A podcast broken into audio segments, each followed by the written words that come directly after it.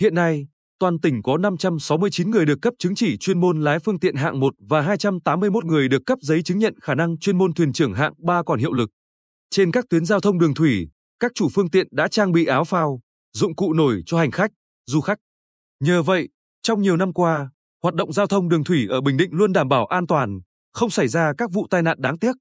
Tuy nhiên, qua kiểm tra, ra soát của ngành chức năng, hoạt động giao thông đường thủy nội địa vẫn còn những tồn tại, hạn chế.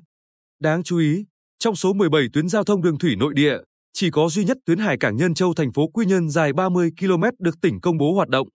Tuy vậy, tuyến đường thủy này chưa được đầu tư xây dựng cơ sở hạ tầng hoàn chỉnh. Với các tuyến giao thông thủy nội địa khác, chính quyền các địa phương chưa bố trí nguồn kinh phí đối ứng để đầu tư cơ sở hạ tầng theo quy định. Trên các tuyến giao thông đường thủy nội địa phục vụ hoạt động du lịch, hầu hết chưa đầu tư các cầu tàu, bến bãi theo quy hoạch. Ông Võ Thừa Thắng, tránh thanh tra giao thông thuộc Sở Giao thông Vận tải, cho biết công tác quản lý hoạt động vận tải đường thủy nội địa còn nhiều bất cập. Phần lớn các địa phương chưa có bộ phận chuyên trách quản lý đường thủy.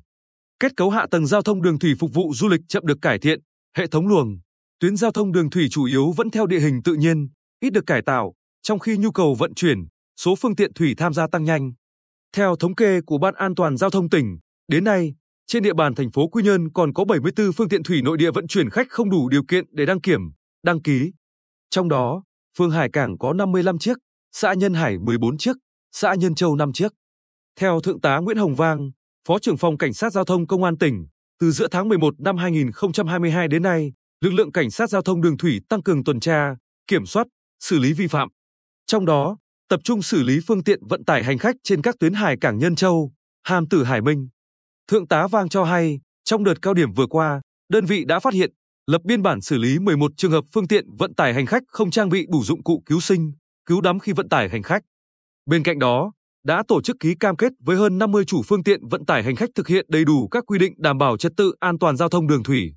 Ngoài ra, lực lượng cảnh sát giao thông đã chủ động phối hợp với với chi cục đăng kiểm 4, thanh tra giao thông thành lập đoàn kiểm tra liên ngành phối hợp với ủy ban nhân dân các huyện, thị xã, thành phố có các tuyến giao thông đường thủy nội địa để xử lý nghiêm các phương tiện không đăng ký, đăng kiểm.